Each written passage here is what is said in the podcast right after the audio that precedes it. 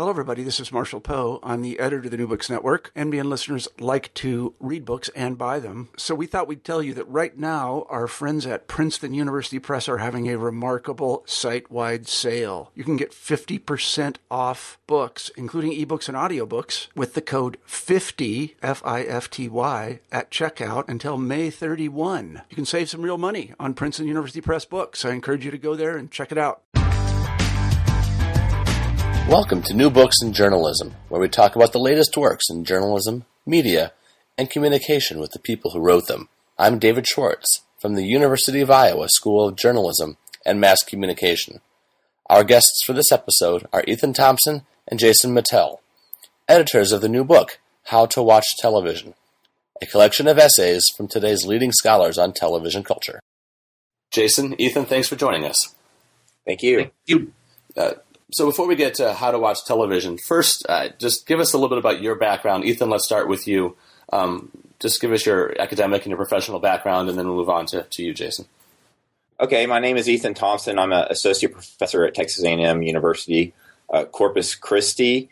And uh, the, the way I got into this field actually is that I uh, grew up in a very small town just about 20 miles from here, and television was kind of my route out and away away from places and gave me access to to different ways of thinking and different things to experience in the world.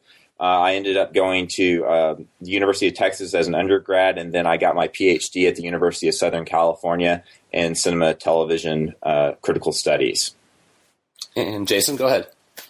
So I'm a professor of film and media culture and American studies at Middlebury College in Vermont, and uh, I started as you know, I went to Oberlin College as an undergrad, and I was a theater and English double major, and I knew I was always interested in popular culture, but there was no course of study at that time at Oberlin, and um, by sheer luck and happenstance, um, I was living in Minneapolis after undergraduate, and I took a class at the University of Minnesota that was taught by a visiting professor who I knew nothing about by the name of John Fiske, and uh, taking that class with him, I slowly learned, oh, wait a minute, he is pretty much the founder or one of the founders of a certain type of television studies in the in uh, the U.S. and uh, it really inspired me. And I went on and followed him to University of Wisconsin Madison and got my PhD there. Um, and pretty much focused on television, but also film and other forms of popular culture. And I've been at Middlebury since uh, 2002. So now Fiske, I believe, also was, the, I believe, the mentor to Jenkins, and you have Jenkins as a chapter in this book. Is that correct? Yeah, that's right. And actually, you know, if if you look at the book, uh, there are a lot of people who came from Wisconsin um, as grad students, as well as uh, USC. So there's certainly a, a network of affiliated uh, faculty and grad students that are represented in the book. So now, Ethan, you were Texas and USC, and and uh, Jason, you were you know you said Oberlin and Wisconsin. So how did you two begin collaborating? Was this book the first time, or had you collaborated before? Well, I guess um, we uh, actually we've we've just run in the same circles in, in, in television studies going back a, a, number of years. Actually, the first uh, presentation I ever did at a conference, I was on a panel with Jason and Henry Jenkins, as a matter of fact, about parody. And my work uh, uh, focuses more on television and comedy. So that was like the first time that we had met.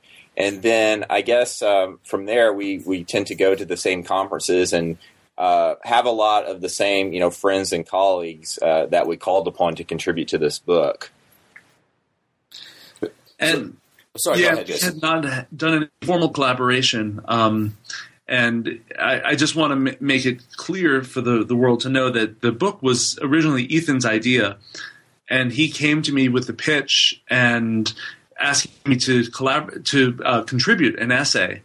And it was still pretty early. I was one of the first people he approached. And I loved the idea so much that I actually asked him, would you be interested in working with a co-editor on this? Um, so, so it was his conception, and I, I jumped on. Yeah, and I I, I seized that opportunity because it meant half half the work and twice the quality. as far as I was concerned, it really allowed the book to uh, to become something much bigger in terms of its scope, and uh, and so that was it. Just was kind of a no brainer for me to get Jason involved as well. Great. So at its genesis, uh, you know, before you know, before Jason got involved, and you had this idea, where, where did it come from? What prompted you to think that okay, this is a book that, that needs to be produced? Well, I tell you what, it goes back to the very first time I ever found myself uh, in a in a classroom trying to trying to teach television criticism and television studies to students.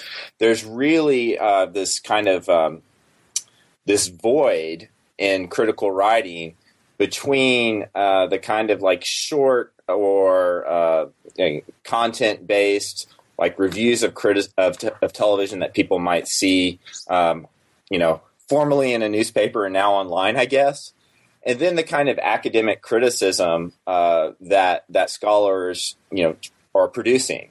Um, so, in other words, there's there's just this missing, this void of the kind of things that we often want our students to produce, which in a classroom tends to focus on a, a particular TV series um, or one one uh, central issue.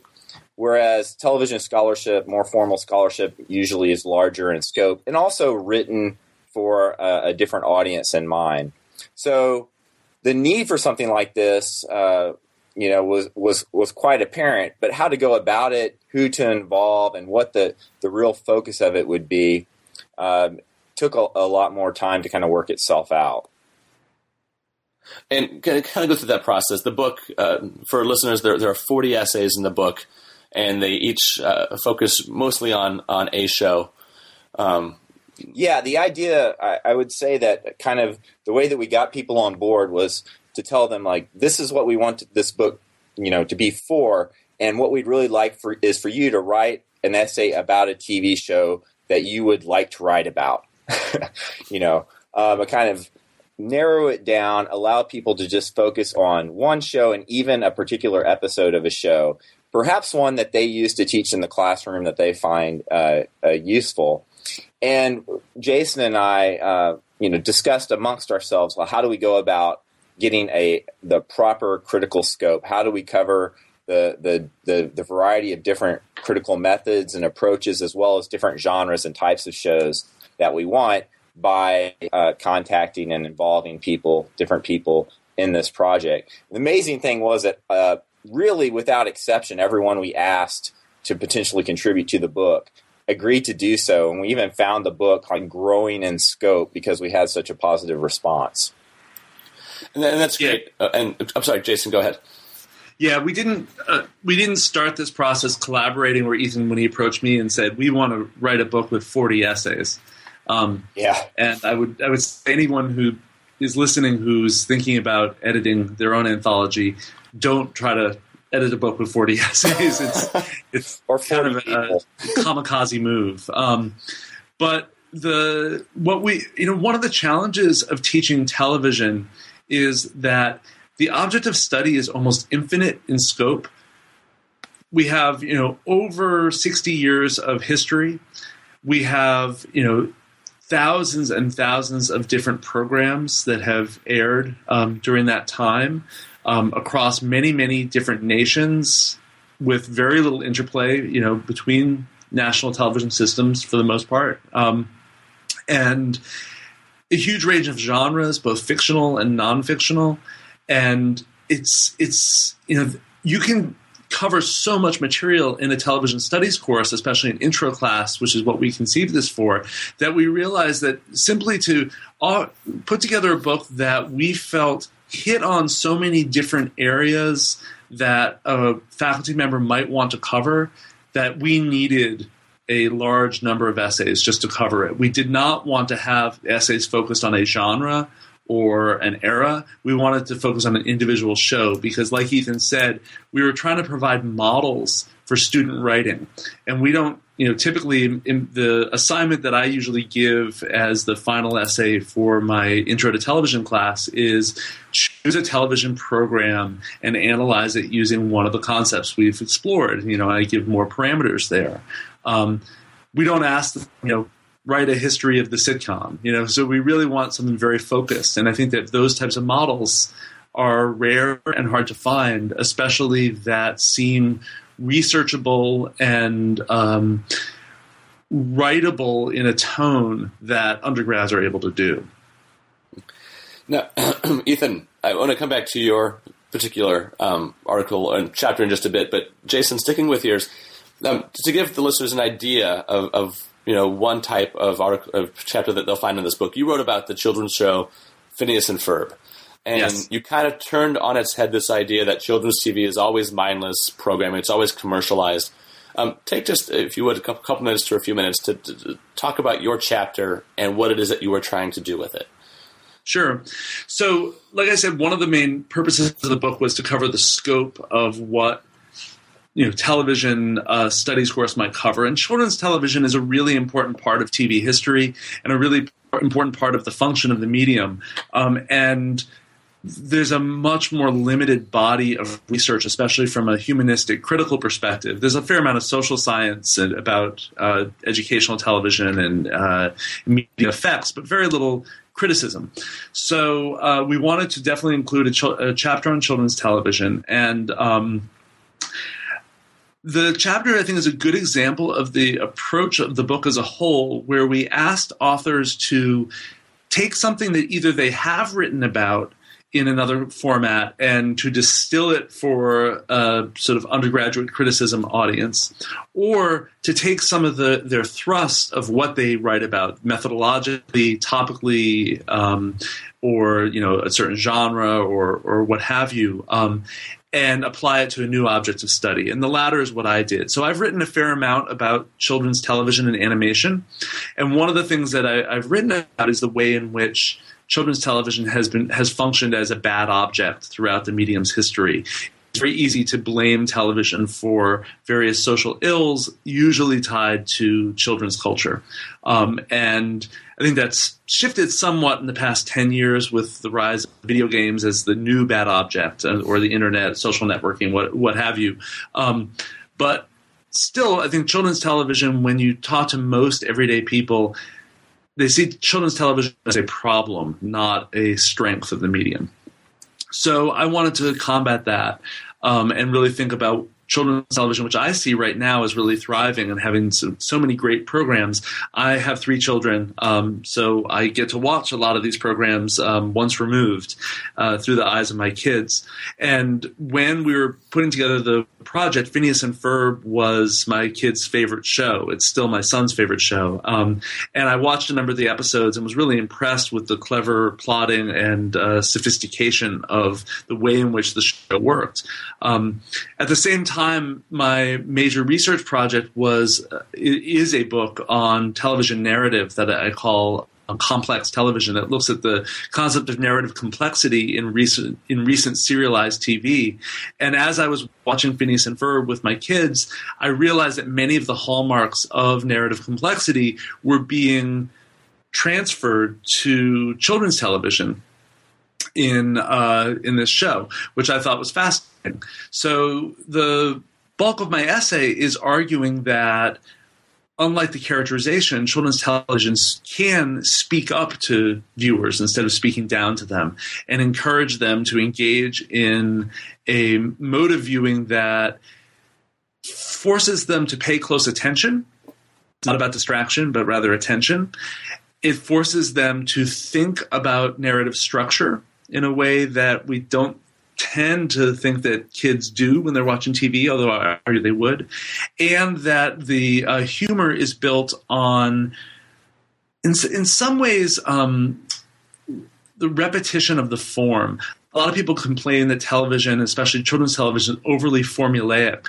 And what I think is fascinating about um, Phineas and Ferb is they use the formulaic structure as a strength, not a weakness, because it's all about the variations on the form. So there's a lot of things that happen in every single episode of Phineas and Ferb in terms of plot and character moves and uh, recurring jokes and, and lines and everything. And the way in which they use that formulaic structure is to create um, moments of pleasure and humor through slight variations on those formulas or anticipation of what how the formula will deliver.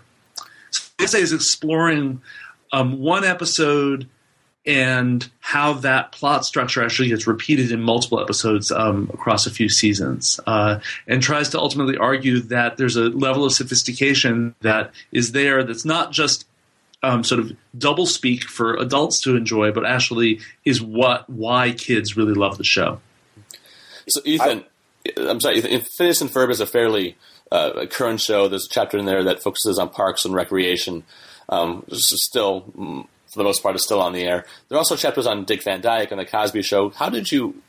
Was this a conscious decision? I know you, you sort of let people pitch what they wanted to do, but did you want to have a mix of the classical show or the older shows and also what is current? Yeah, absolutely. That was one of the things that, that we wanted to do was provide that kind of uh, historical uh, scope. And I don't know, perhaps ironically, I'm probably the person that that uh, selected the TV show that was instantly the most dated because mine mine only ran for one season. It's now is now gone by the time the book was published. But certainly, we were attempting to kind of provide that scope as well as you know show um, that you can apply these critical approaches to programs, uh, whether they were on the air, you know, 50 years ago, 30 years ago, or or today. So there definitely was that that that kind of attempt.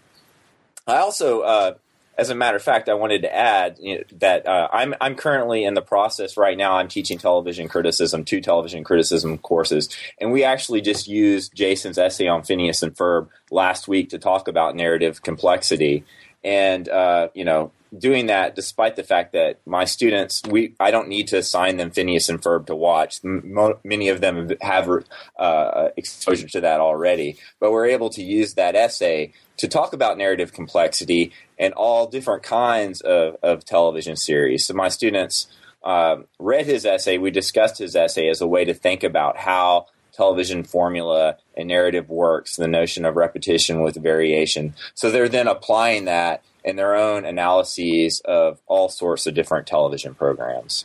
Sure. And the chapter was fascinating. I mean, Jason, like you, I, I have three kids, and I tend to shy away when they start when to watch things that are on Disney. But they did, you know, stumble upon Phineas and Ferb one day, and, and it was incredibly complex. And you're right, it, it was not what you know you would think as being a stereotypical, you know, kid show. Yeah, and I think that um, one of the things I try to get at in the essay, and just in general when writing about kids' TV, is trying to see it from the kids' point of view mm-hmm. to some degree, um, but using adult uh, critical tools, um, you know, academic tools.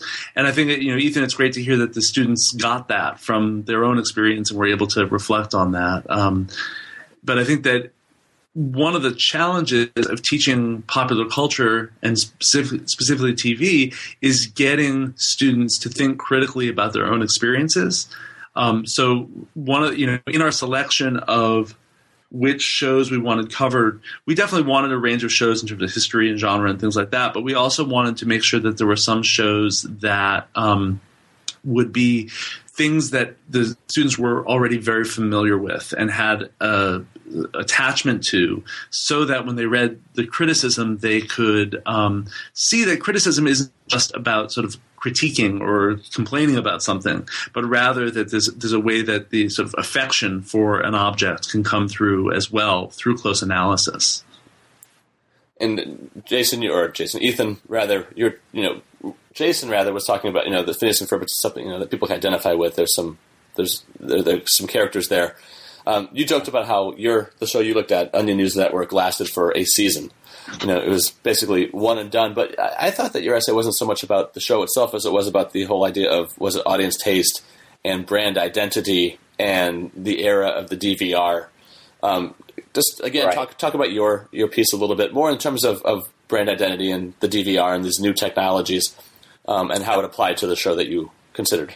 Yeah, absolutely. Thank goodness for all of us. The onion continues, right? The onion carries on in its many different forms. And you're right. My my piece is looking at uh, it's the Onion News Network ostensibly, but really the topic of my piece is is the idea of of brand identity and the concept of flow, which is really central to television studies um, and, and, trying to determine, you know, what is what is television criticism about anyway? What is the television and television criticism? And the concept of flow is essentially that you know we have to think about our experience of television not being just these kind of finite blocks of time uh, that you used to see when you look at the television schedule of you know this show on for 30 minutes rather it's the various different pieces that come together that we experience in television and nowadays because we can experience tv in so, so many different ways on our uh, our own in, in terms of when we watch things, how we watch them, what devices we're watching them on.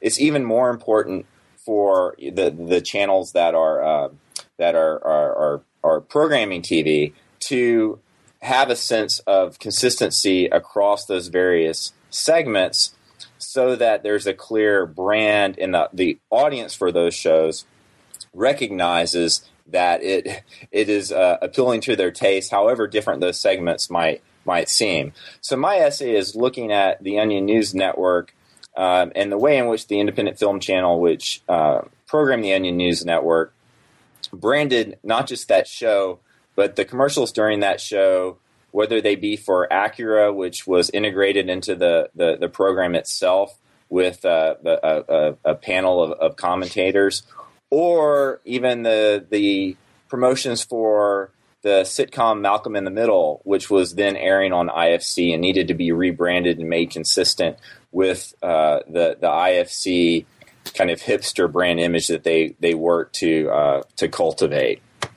So doing that, uh, I'm I look at a, a, single episode of of the Onion News Network, which was about an asteroid headed to Earth uh, and going to destroy the planet by the time the the episode was over.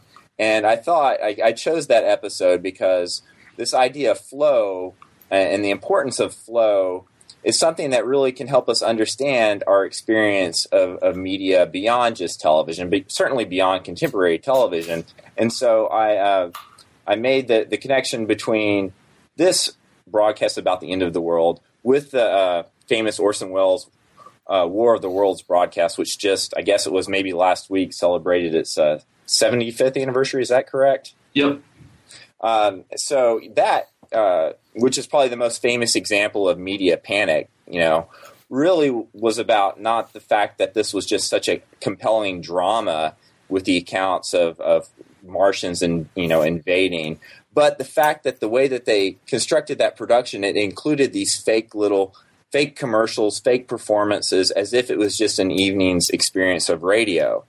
And it was that kind of realism of the experience of what listening to the radio was like, which would be interrupted with these uh, news compelling broadcasts that and accounts of the destruction that was happening in different places that really helped inspire uh, that the sense of realism that might help us explain why people reacted the way that they did. Um, so there's not in, in a, such a huge distinction in some ways between our contemporary experience of media and segmentation and how those segments need to flow together in order to have a consistent brand um, and encourage people to watch not just one show on IFC, but a variety of shows on IFC and follow them in different places and in different formats and, and, on different platforms than there was even you know 75 years ago when people listened to radio in the in the War of the Worlds.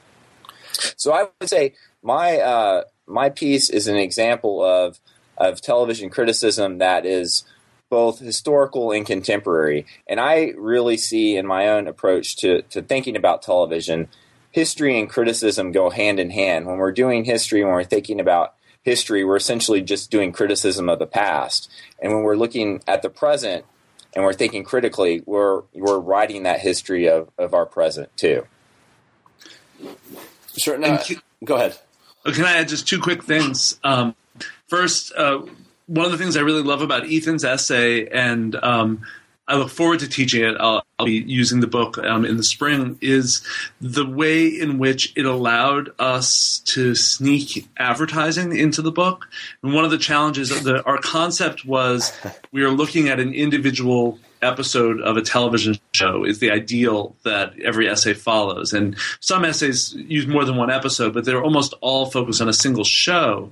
Well, the, the show logic is a major part of television, but the advertising logic um, is you know part of that as well. And I, was really concerned that we would have this massive book covering the whole gamut of television and not address advertising. So when Ethan came up with this this way of incorporating the advertising and the promotion that's embedded in the episode of Onion News Network um, into his essay, I think that's really important and and and uh, deals with an absence that would otherwise be very glaring. Yeah, um, I would add I would add that we also have there's another essay on Modern Family, which of course is very uh, popular uh, contemporary television show. Uh, but there was an essay on on Modern Family which centered on the on the iPad and the release of the iPad. So that essay, which is by Kevin Sandler, is another one that looks at television narrative as well as the notion uh, notion of product integration and the way that commercial television works today. And the just the other point I wanted to make off of riffing off of what Ethan said um, about the role of history, one of the questions that he and I really batted around a lot when we were putting together the proposal and when we were reaching out to contributors is you know, we want to write a book that is a collection of television criticism, but it's television criticism from an academic scholarly perspective. And we really had to figure out well, what does that mean? What's distinctive about what we're doing in this book and what we're asking our authors to do from what is published on, you know, in the New York Times or on websites like the AV Club? Um, journalistic criticism, I would say right now, is really thriving in the in the realm of television. But we wanted to offer something distinctive that we could show our students this is what a scholarly dimension adds. And I think that the role of history is one of those uh, crucial aspects that.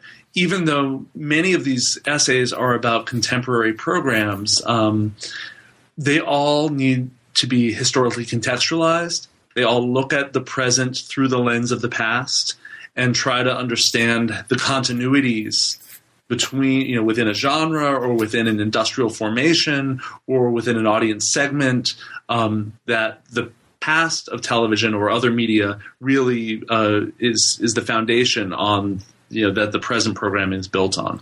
And I thought Jeremy Butler's chapter on on Mad Men really did that. Just what you're talking about there, Jason, about how it, it incorporated the style and the historical and to the contemporary, and to really from an academic level, not necessarily just a criticism level, but an academic level. I thought he really achieved that, and it made me think a little bit of your essay when you were talking about the DVR, Ethan. Uh, you know how that's effect on on the way you know the incorporation of advertising and how uh, I believe it was Dove uh, began running ads during Mad Men that had their characters dressed up in the, in the contemporary style of, of Mad Men. So that you were fast forwarding, but then you were pausing and then you were stopping because you thought, oh, it's Mad Men. Oh, it's not Mad Men. It's an ad for Dove. And it was, uh, you know, it was almost sort of that reverse engineering that you were just, you know, just talking about. Oh yeah, um, yeah, abs- absolutely. There's a, a, variety of strategies that ha- have been employed to blur those lines and, and try to get our attention. And you know, for lack of a better term, trick us into into watching um, advertising for sure. Uh, but yeah, absolutely. Jeremy's piece is, is another one that is is really useful, and that I've actually I have taught and used in the, the classroom, and is is about uh, the the the visual style of Mad Men and thinking about the way that we see things um, in television, which doesn't have it hasn't had the same kind of attention that has been paid to film in terms of its its style, uh, visual style, uh, is an important component of, of what something means. It's not just what what happens, and it's also not just about set designing and connect, con, uh, creating this uh, authentic time, but it's also telling us something, communicating something about what the show is about and how we actually see it, uh, which is what Jeremy's piece uh, deals with. Yeah, and I think that the uh, the Jeremy's piece is a good example where it applies a formalist vocabulary, um, which in an intro to TV class, certainly my students, I try to get them to use to think about concepts like staging and you know editing patterns and the sort of the juxtaposition of images and and that's an important aspect of the course. Um, but I also what I love about Jeremy's piece is that it, it, uses that style in order to make an argument about the show, not just to say this is how, what the style is, right? But this is how it works and why it matters. I want to touch on. I'm fascinated by titles of books, and, and the uh, the title of the book is, is How to Watch Television. The introduction is an owner's manual for television. So there's a, there's a definite correlation between the two. And you both have touched on it a bit about you know who who is the audience for this book, and, and it's not just you know people who care about TV, or it's not just you know the New York Times, or you know, it's it's it's not pop culture necessarily, but it's more it's more academic. Um, but still, how did you come? And, and maybe it's it's not as big a deal as I'm making it out to be, but how how did you come to this title? Um, and what was what was the intent with it, and uh, what would you know when people look at it and when people pick up the book, you know, in the classroom setting, you know, what are you hoping that they get out of this? Well, it's one of those things, right? It, it's a joke, and yet it's not a joke. People immediately kind of get that uh, how to watch television. Well, that's something that everyone just assumes that they know how to watch television. But here we have, we've put together this entire book. Um, so maybe we're suggesting that, in fact, there are a whole variety, indeed, 40 different ways of watching TV. And that's kind of um, uh, was a, another way that we approach, you know, putting this this book together and what the book is actually about. When people hear criticism, too often in my class, I kind of have to start from this, and, and we do this in the ju- introduction as well. Criticism isn't about a thumbs up or a thumbs down on something, right? Uh, which is kind of the idea that's filtered throughout our culture because of uh, uh, of uh, Siskel and Ebert and, and the kind of, of criticism that people have, have seen in TV before. It's about understanding something in a different way, approaching it, looking at it, watching it in our terms in a way that they haven't before, right? So the title "How to Watch Television" is is really, I would say, you know, both something to to kind of force people to step back and think differently about something that's a part of their lives that they live with and maybe haven't been critical, you know, uh, without being encouraged to kind of step and take that distance. And then recognizing here we have all these different ways of making sense of television amongst 40 essays, 40 different shows. Actually, I think there's 41 because we have one essay that combines two different shows. Right surely there is a different way of watching television than you had known um, before picking up this book. And I would just add that um, when Ethan first came to me with this idea, um, he had the title in hand, so it's, it's his baby. and he was also quite passionate about the title. I remember as we started talking about what the book would be, and you know, he when I came on as co-editor, he said, "Look, anything is up for grabs. We can really reconceive things as long as we have this title." And and I thought that was great because I I loved the title because, like Ethan says, it, it both makes something incredibly familiar and defamiliarizes us with it, and highlights that you know we do. Once we have an education in media studies, we watch television differently. You know, I see things when I'm watching television that I know other people who are watching aren't going to notice. And that's because education matters. And if we can convey that to our students, and I think that every one of these essays does convey it in a different way, that there's more to see than what you might expect. And highlighting that to our students, I think is exciting in the same way that, you know, you take a you know literature class and it opens up a, a, book for you or you take art history and you see a painting and you understand it something maybe you have seen dozens of times but you know you understand it in a different way you see it differently. And that's our goal in uh, all these essays is to make students see differently. And you know that's really interesting that, that you put it that way. Um, henry jenkins was, was on the podcast a while back and he mentioned that one of his goals as an academic is to transcend academia because you know his goal. You know what? Why why keep all this information bottled up in this in this little culture when it could be benefiting so many more? So you know, you each have used uh, you know some of these essays perhaps to teach your undergraduates. The undergraduates are not at the level, some of them not at least not yet, where you are in understanding um, TV culture. How do you find that they were responding to the articles from here or comparable articles that you have chosen to teach to undergrads? How do they respond to um, this academic look at television? Uh, positively. it works. I've actually had I've had some really great experiences teaching the book in the classrooms. Uh, like I said, I just did you know Jason's last week, and the first question was they wanted to know if he had kids because because I think they recognized that there was this authenticity uh, to to and this uh, this in, this uh, sincerity to his his piece and his understanding of the material um, that he was looking at. You know, and it's just it's just when you when you say something and you, you talk about how important it is, you know, to transcend an academia audience, it just it seems so obvious, doesn't it? I mean, how absurd to talk about television and popular culture and not seek to communicate beyond an academia audi- an academic audience. It just it makes so much sense to do that. So I have I have found um, that the students absolutely appreciate being able to to read and see that you can take popular culture and in our case television you can take it serious you seriously and you can be uh, rigorous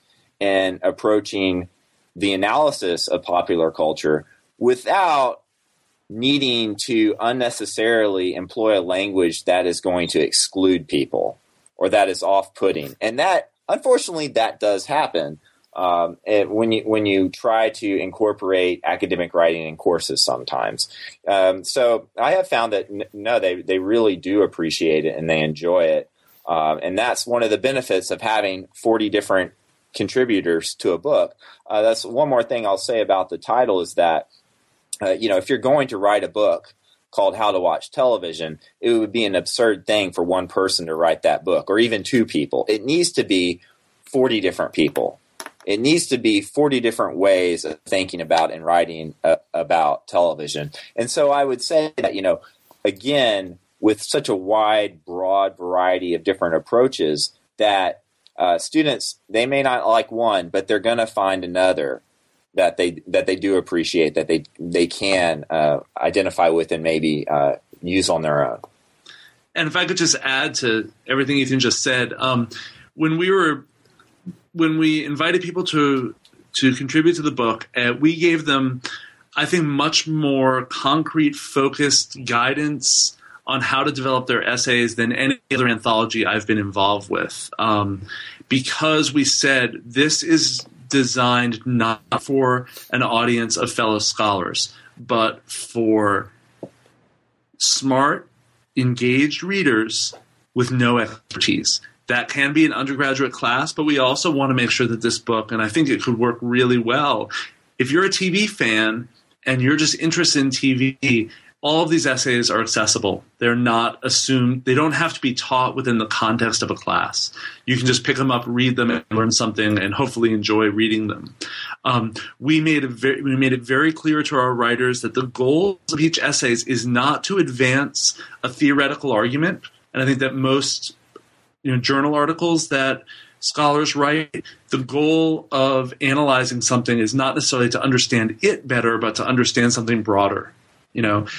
These essays are shorter than a journal article and they are designed not to advance theoretical or a you know conceptual argument but rather to provide greater insight into a text um, we made it very clear and did a lot of hands-on editing to ensure that the phrasing and the prose style was accessible and rep- repl- replicable. Hard to say, but um, by uh, by potential students, so that they could read an essay and say, you know, I want to write like that. I want to explore a television show like that person does. And we also made a very uh, firm uh, rule that citations were not we were going to try to avoid citations of theory and um, of academic discourse as much as possible. So there are only a few essays that really explore a theoretical concept, and when they do, it's phrased and, and couched in a way that you don't need to know anything about the theory in order to understand the argument. Did any of the contributors, I don't need names, but did any of the contributors yeah. struggle with that? That's it's counterintuitive to what they've been trained to do. Well, Yes. this is this is one of the advantages of having two editors is Yeah. that you you get good cop, bad cop. Yeah. and you can and uh, you can you can enforce the those guidelines and you can uh, get get your your what it is you're you're working on uh, effectively through through two people maybe sometimes better than than just one. But yeah I mean I, I think some some struggled more than others but they they recognized what the project was about and what its utility would be. And I know that you know many of them recognize that they they they want to turn around and use this book in their own courses. So they understood what it was what we were trying to do we also we were very selective in inviting people um, Yeah. we wanted to make sure that they were people not only who had good ideas and were good researchers but we wanted people whose writing was clear who it would not be difficult for them to write for a general audience um, you know i think that a lot of academia a lot of academia rewards people whose writing is very sophisticated and potentially obscure. And I think there can be a place for that, but not in this book. So we, we chose people who we thought were already conversant in that um, in that vein. And some of that were, you know, senior scholars. I mean, Henry Jenkins is a great example as someone who has written for a popular audience and has really had crossover appeal in great ways. Another really excellent example is Susan Douglas, um, who we invited uh, to write about um, and we really i think we gave her free reign to write whatever she wanted and she said she would love to write about jersey shore which was the perfect match um, you know and so here are people who have had success writing books and articles or blogs that cross over and that was the the sort of feeling we wanted to capture um, there were other people who hadn't had experience doing that who we worked with and i think what came out in every instance was was really successful.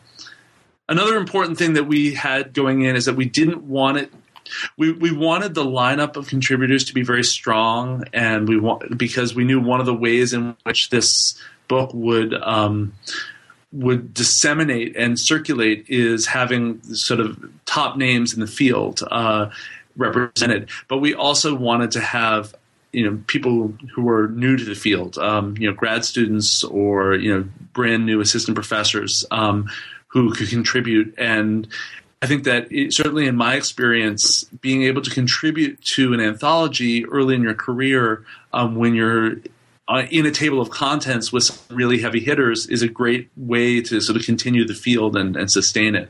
So I'm really proud of the lineup we have. That it's really a, a range of rank and background, and uh, and it is very. I will say it is primarily focused on American television.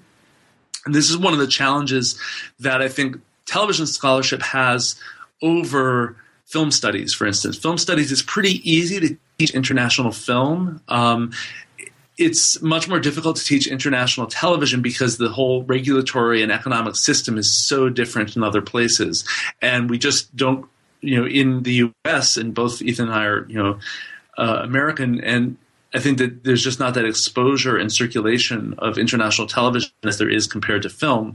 So, um, so we made the conscious decision to prioritize American television um, with a couple of examples of British uh, imports and uh, crossovers.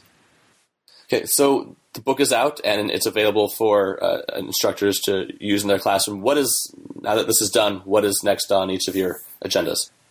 Wow. Uh, to keep teaching a variety of classes and, and, and doing research in television, uh, as well as I'm, I'm currently editing a documentary that I'm making about a, a television show, a one off uh, program that was made in 1960 uh, about a family, a real life family in Amarillo, Texas, that is a kind of a precursor, I think, to. Um, the family reality television shows that exist today. So I'm working on that documentary. I'm also doing, doing research in uh, uh, television of the 1960s and the ways in which comedy in the in the 60s could or couldn't incorporate satire, what the kind of limits were of of, of controversial content in uh, 60s television comedy. And I, ha- I just finished writing uh, another uh, monograph called Complex Television, um, which is forthcoming from NYU Press. It's also available online. I did an open access uh, peer review to, of the pre-publication draft. Um, so uh, that has been sort of my big research project for many years now, and it's now to a point that it's almost done. Um, so once that's put to bed, the the next thing I'm going to be focused on is uh, I wrote a textbook a number of years ago called Television and American Culture, which was published by Oxford in um, 2009, and uh, it's time to revise it. It's uh, somewhat dated in terms of some of its examples, and certainly in terms of the distribution mechanisms and technologies that we use to engage with television that's such a moving target that I feel like it has to be updated. So as soon as um, I get a little breathing room and do some research, uh, updating the textbook is my next big project. Well, good luck with all your projects. This one is How to Watch Television, edited by Ethan Thompson and Jason Mittell. And guys, thanks for joining us. Thank you. Thank you, Dave. You've been listening to New Books in Journalism, part of the New Books Network. You can find How to Watch Television edited by Ethan Thompson and Jason Mittell at Amazon and other retailers. Thanks for listening.